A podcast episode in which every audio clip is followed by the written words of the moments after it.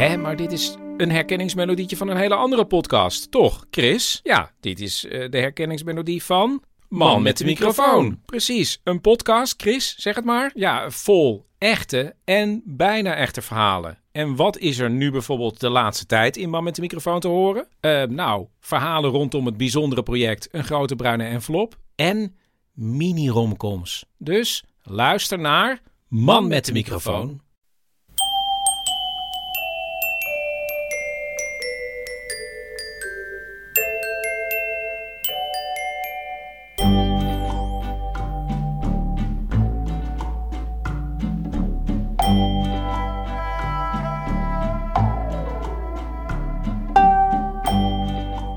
Aflevering 396 van Echt Gebeurd. De podcast waarin mensen hun eigen waargebeurde verhalen vertellen. Deze week een verhaal dat Nathalie Baartman in januari vertelde tijdens een verhalenmiddag met als thema woede.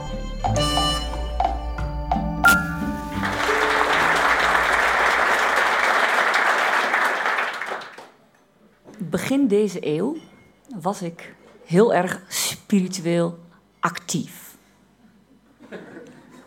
Wat houdt dat in? Ik ging bijvoorbeeld vaak naar Den Haag. Ik woonde ook in Den Haag, ik hoefde er niet naartoe te gaan. Maar ik, ging naar het uh, Osho-centrum in Den Haag. Osho is Bhagwan-centrum in Den Haag. En daar deed ik dan bijvoorbeeld aan transdans. En dat werd gegeven door Johan. En Johan liet dan een hele groep mensen in een ruimte, liet hij 2,5 uur geblinddoekt op hele heftige trommelmuziek en soms ook house en dance, liet Johan ons dansen. En ik greep die gelegenheid altijd aan, omdat ik toch die blinddoek op had en iedereen, om dan niet te dansen, maar om echt gewoon, echt gewoon fucking tribal, gewoon helemaal los te gaan. niet normaal. Dat je gewoon op je knieën zit en echt helemaal dan... Ja, ik wil het wel uitbeelden, maar het is een verhalenmiddag, ik ga het ook niet doen, maar... Het was lekker. Het was echt headbangen op de grond. Het was gewoon, ik denk als, ja, het was hekserig ook, hè. Het was zo wild. En als ik dan na 2,5 uur die, die, die blinddoek afdeed, dan wist ik van, van gekheid niet meer uh, wat de voor- of achterkant van mij was. Ik was bevrijd. Ik was um, gelukkig. Ik, ik, ik, ik, ik had iets gevonden. En het belangrijkste was, en daarom deed ik dit ook, ik, mijn hoofd werkte niet meer. Ik was alleen nog maar lichaam en gevoel. En dat was lekker. En ik had het in die tijd ook nodig. Ik was net begonnen met uh, cabaret, dus ik ging het podium op. En dat vond ik, ja, dat was raar. Ik vond het ook heel verschrikkelijk om het podium op te gaan, want ik was altijd bang. En ik dacht altijd nare dingen.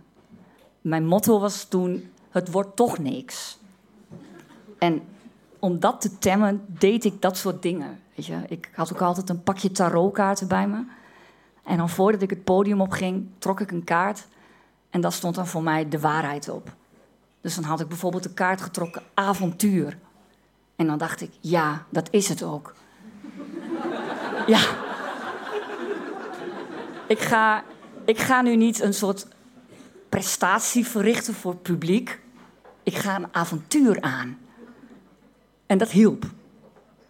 En het was alleen wel eens dat ik ook wel soms de kaart schizofrenie trok. En dan wist ik van echt niet meer wat ik moest doen. Hè? En ik deed ook wel eens dat ik dan um, twee uur van tevoren, omdat ik ging ik dan op de koude vloer van de kleedkamer liggen en dan onder mijn winterjas of een deken in een embryonale houding, om dan te zoeken naar iets waar, waar ik me aan vast kon houden om het podium op te gaan. Bijvoorbeeld kracht. En um, dat hielp ook wel eens, want soms duurde het heel lang. Ik weet ook niet wat ik daar deed. Wat ik nog wel weet, is dat op een gegeven moment op de kleedkamer werd geklopt. En dat ik toen in die toestand toch gezegd heb binnen. en dat dan iemand het licht aandeed. En dat ik dan met, als een soort schildpad onder het dekentje vandaan kwam met mijn hoofd. En dat dan een directeur uh, er stond. En je kunt niet uitleggen wat je aan het doen bent. Je, je kunt op dat moment niet zeggen: Ik ben op zoek naar mijn innerlijke licht. Dat is, niet, een beetje vaag. Maar ik dacht altijd wel: gelukkig ben ik cabaretière. Ja, dan mag dit wel. Als je financiële administratie doet, is het een radere situatie, dacht ik dan. Dus dit was een beetje hoe ik was in die tijd. En zodoende kwam ik ook terecht op een spiritueel festival. En uh, dat duurde vier dagen lang en dat was op een groot landgoed. En dat was ook met, uh, met kampeerterreinen bij en uh, allemaal tenten waar workshops werden gegeven. tantra, biodanza en, en ja, ook allemaal heel veel lange tafels, houten tafels, waaraan, waaraan je dan biologisch-vegetarisch kon eten met elkaar. En dat vind ik het mooiste wat er is. Om met heel veel onbekende mensen die ook op zoek zijn naar het innerlijk licht biologisch vegetarisch te eten. Is een soort uh, heel groot gevoel van uh, socialistische heilstaat of zo. Het is gewoon heel fijn om dan met allemaal eten wat de pot schaft. En echt, het gelijkheidsbeginsel begint daar voor mij. Vond ik heel fijn. En ik vond het ook heel fijn, want je kon ook al die workshops doen, maar ik deed het niet. Ik wilde gewoon alleen maar een beetje ronddartelen en mensen ontmoeten. En, en, um, en ik, ik op een gegeven moment kreeg ik ook visioenen van, ah, was de hele samenleving maar zo, hè? Toen kwam ik bijvoorbeeld een vader tegen en die zei dan tegen mij... Oh, zei die tegen mij... Of een man bedoel ik, die zei dan tegen mij van... Ik zit even heel slecht met mijn vrouw.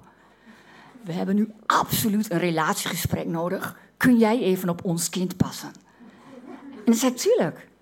En toen dacht ik, zo zou de hele wereld moeten zijn, dat je dat kan doen. Of als ik zelf niet lekker in mijn vel zat, dan kwam bijvoorbeeld ineens een kind naar me toe. En die zei, ik heb een tekening voor jou gemaakt. Dus ik zag eigenlijk een beetje van, was de hele wereld maar zo. Uh, tot het moment dat ik me heb aangemeld voor toch een workshop. En dat was de workshop shamanistische zweethutceremonie voor vrouwen.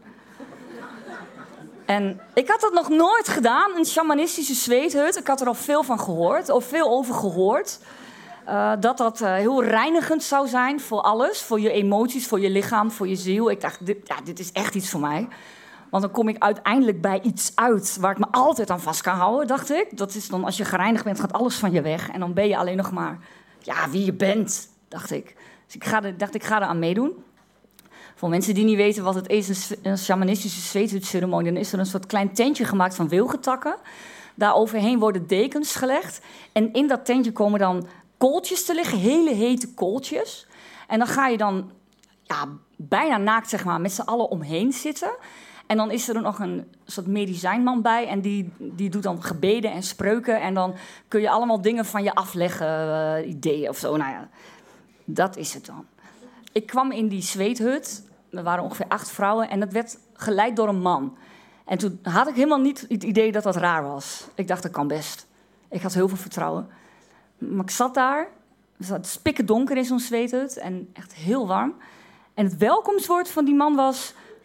Kunnen jullie even jullie mond houden? Het lijkt hier wel een kippenhok. en toen dacht ik ook nog, ja, hij heeft gelijk. Ik vond het ook onrustig, maar we waren ook met z'n allen gewoon. Het is ook heel raar als je dan met acht onbekende mensen, vrouwen allemaal wel, alleen maar met borsten en een onderbroekje aan, met, met snikheet, met kooltjes weet dat je de eerste drie uur er voorlopig ook nog niet uitkomt, weet je. En je weet niet wat, je moet, je weet niet wat er gaat gebeuren. Dus ik, ik was ook zenuwachtig. Maar goed, het begon. Nou, en die man die, uh, die begon te praten en die, die ging uitleggen wat het was. En toen merkte ik meteen, dit is geen sjamaan, dit is een achterhoeker. dat weet ik, omdat ik uit Twente kom. Twente en de Achterhoek, moet, nogmaals, het is altijd prettig om even in Amsterdam te vermelden. Het is niet hetzelfde. Um, Twente ligt in Overijssel, regio in Overijssel. Achterhoek is een regio in Gelderland. Nooit meer vergeten, anders word ik boos. Dat is echt woede voor mij. Maar goed, dit, dit was zo. En, die, en ik vind nog steeds, dat vind ik echt, ik vind je kan best wel gewoon een medicijnman zijn. Vind ik wel. Maar als je gewoon een achterhoeker bent, en je dan moet je gewoon wel echt, je moet een medicijn, je moet het doorleefd hebben, vind ik. Je kunt niet zomaar na een dummy shamanisme uh, doorgelezen te hebben, zo'n groep halfnaakte vrouwen drie uur lang begrijden met hun trauma's en allerlei dingen. Dan moet je echt wel iemand zijn, en dat was hij niet. Hij was het niet. Ik, ik, had ik, ik geloofde hem niet. Wij telkens zeiden iets, ging bijvoorbeeld de windrichtingen bedanken. Ja, dat hoort daarbij. En dan zou ik best wel in mee kunnen gaan als me zegt: we gaan nu stilstaan bij het noorden. Aho. En dan moest iedereen zeggen: Aho. Nou ja, in het Achterhoeks dan Aho. Weet je wel? Aho. En ik kwam er niet in. Ik kwam er gewoon niet in. En dan gingen we het Westen bedanken, het Zuiden bedanken. En ik, ik wilde me daaraan overgeven. Ik ben ook wel iemand die op zich de windrichtingen zou kunnen willen bedanken. Ik vind dat ook soms nodig, want ik doe dat nooit. Dus ik sta daarvoor open, het lag niet aan mij. Maar omdat die man dus gewoon zo nep was, dat ik echt het gevoel had, ja, ik zat daar echt zo van, ja, hallo, ik kan ook een, uh, hier gaan zitten met een shamanistisch gebedenboek en zeggen, we thank the great spirit. Weet je wel, ik, ik vond het, en ik begon er steeds mopperen. Uh, ik, begon, ik was gewoon niet op mijn gemak daar. Ik zat daar en ik, ervan. En toen dacht ik, ga er doorheen.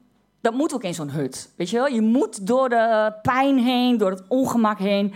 Maar het lukte niet. En toen heb ik besloten, ik ga dit zeggen. Want ik had het ook al heel warm, hè? Het is hartstikke warm. Ja. ja. En uh, ik, ik had het benauwd. En ik zat er achterin. En ik vond het verschrikkelijk. Verschrikkelijk vond ik het gewoon. Ik wou weg. Dus ik heb gewoon gezegd, ik kom, kom er niet helemaal in. En ik ben een beetje bang, zei ik. En ik, um, ik heb het benauwd zei ik tegen die begeleider. En toen zei hij toch, echt, zei toch, geef je ongemak aan moeder aarde. nou, dan is de eerste plaats, hoe geef je je ongemak aan moeder aarde? Ten tweede, wat moet ik daarmee? Dus heb ik ook gezegd, ik weet niet hoe ik mijn ongemak aan moeder aarde moet geven. Toen zei hij, bedenk je maar gewoon, moeder aarde heeft ook niet altijd makkelijk what the fuck, weet je? Wat maakt mij dat uit? Ik, en dat was ook raar, want ik ben hartstikke van moeder aarde. Ik ben vegetariër, weet je wel. Ik denk altijd aan het klimaat bij alles wat ik doe. Maar nu, op dit moment, maakt ze me dat niks uit. Ik vond het slecht. Ik, en hij meende het ook niet. Dat was het ook. Ik moest gewoon een beetje denken aan mijn moeder. Als ik dan vroeger ook zenuwachtig was voor theater, moest ik in het begin optreden in de kleine komedie. Dan kon ik al opbellen en kon ik zeggen: zenuwachtig. Wat ben je? Kleine komedie. Hoe laat moet je op? Of een half uur. En dan zei mijn moeder: Komt goed. Maar ik meende al, dat meende ze niet. Ik kon aan alles aan mijn moeder horen. Die is ook bang, jongen. Dan heb je gewoon twee angsthazen bij elkaar die elkaar helemaal opfokken. Dus altijd als mijn moeder zegt: Komt goed. Dan denk ik: Nee. Je bent niet de vlees geworden, komt goed. Dus dat komt dat niet aan. En dat was bij die shamaanman ook zo. Dat was niet de vlees geworden medicijnman. Dus alles wat die man zei. En ik werd echt steeds opgefokt. Toen heb ik bedacht, ik ga hier weg. Dus ik ben over die blote lijven geklommen. En ik ben gewoon naar buiten gegaan en het regende. En toen was ik ook wel een beetje trots. Ik stond daar in mijn onderbroek zo, weet je wel. Ik dacht, nou, laat eens even zien dat ik mijn ongemak heus wel aan moeder aarde kan geven. En toen ben ik gewoon in de regen, gewoon half naakt op de grond gaan liggen buiten die shamanentent. En dan dacht ik, zo, liggen. Net zolang tot die shamanenhut afgelopen is. En dan ziet die leider mij straks op de grond liggen en zegt hij, nou nou, jij kan je ongemak best wel... Uh... Want het was ook heel ongemakkelijk, want er lopen natuurlijk ook mensen voorbij, weet je wel. Maar het is een spiritueel festival, dat is allemaal goed. Dat hoort daarbij. Dus ik lag daar. En dat was, dat was wel lekker, ja. Dat was regen op mijn lichaam en uh, ongemak. Ja, ik, ik, werd meteen wel weer rustig. Totdat er na een kwartier of zo al heel opgefokt een vrouw uit die zweethut kwam. Stampvoet, eikel, zei ze. Goed zo, dacht ik. Nog één weg.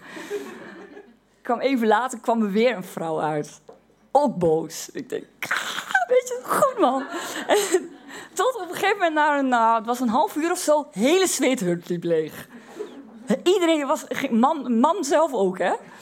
En uh, toen vroeg ik, wat is hier gebeurd? Het is hier geëscaleerd, zeiden ze. Zo gaaf, geëscaleerde zweethut. Weet je? Niemand die gewoon gereinigd is, iedereen opgefokt. Ik vond het echt zo gaaf. En maar ja, toen zei die man, we zien elkaar om zeven uur uh, bij straks en dan iedereen moet even bijkomen en dan ga ik wel uitleggen wat er gebeurd is.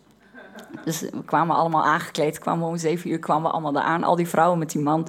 En toen zei die man, um, ja, ik heb heel veel eh, issues met vrouwen. Ik vind het een heel ingewikkeld geslacht. En uh, ik hoopte dat op deze manier te kunnen oplossen. En toen dacht ik echt, hoe denk jij dat je als enige man tussen acht halfblote vrouwen die ook nog gaan huilen en boos worden in het donker terwijl 90 graden warm is, hoe denk jij dat je dan jouw issues met vrouwen op kan lossen? Dat kan niet. En ja, ik vind het wel prettig om te voelen dat ik, ondanks dat ik in een tijd eh, leefde toen dat ik eh, het zo vaak niet wist en de waarheid vaak zocht bij tarotkaarten, toch wel ook gemerkt heb dat woede een hele eerlijke raadgever is om naar te luisteren.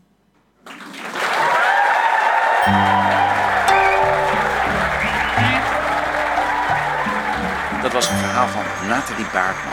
Nathalie is cabaretier en toert momenteel langs de Nederlandse theaters met haar nieuwe voorstelling Snak. Alle speeldata kun je vinden op de website nataliebaartman.nl. Dat is Nathalie met een H en Baartman met een T. Dat zeg ik tegen mezelf, want ik wil daar eigenlijk snel heen om een kaartje te bestellen. De redactie van Echt Gebeurd bestaat uit Paulien Cornelissen, Renette Kwakkerbos, Tom van Rooyen en mijzelf, Micha Wertheim. Onze zakelijk leider is Hanne Ellingen, Jasper van Oorschot maakt de geluidsopname in Toemler en onze podcast wordt gemaakt door Gijsbert van der Wal. Dit was aflevering 396. Bedankt voor het luisteren. En als je nare dingen denkt, is het soms zo'n slecht idee nog niet om even een paar uur fucking tribal te gaan.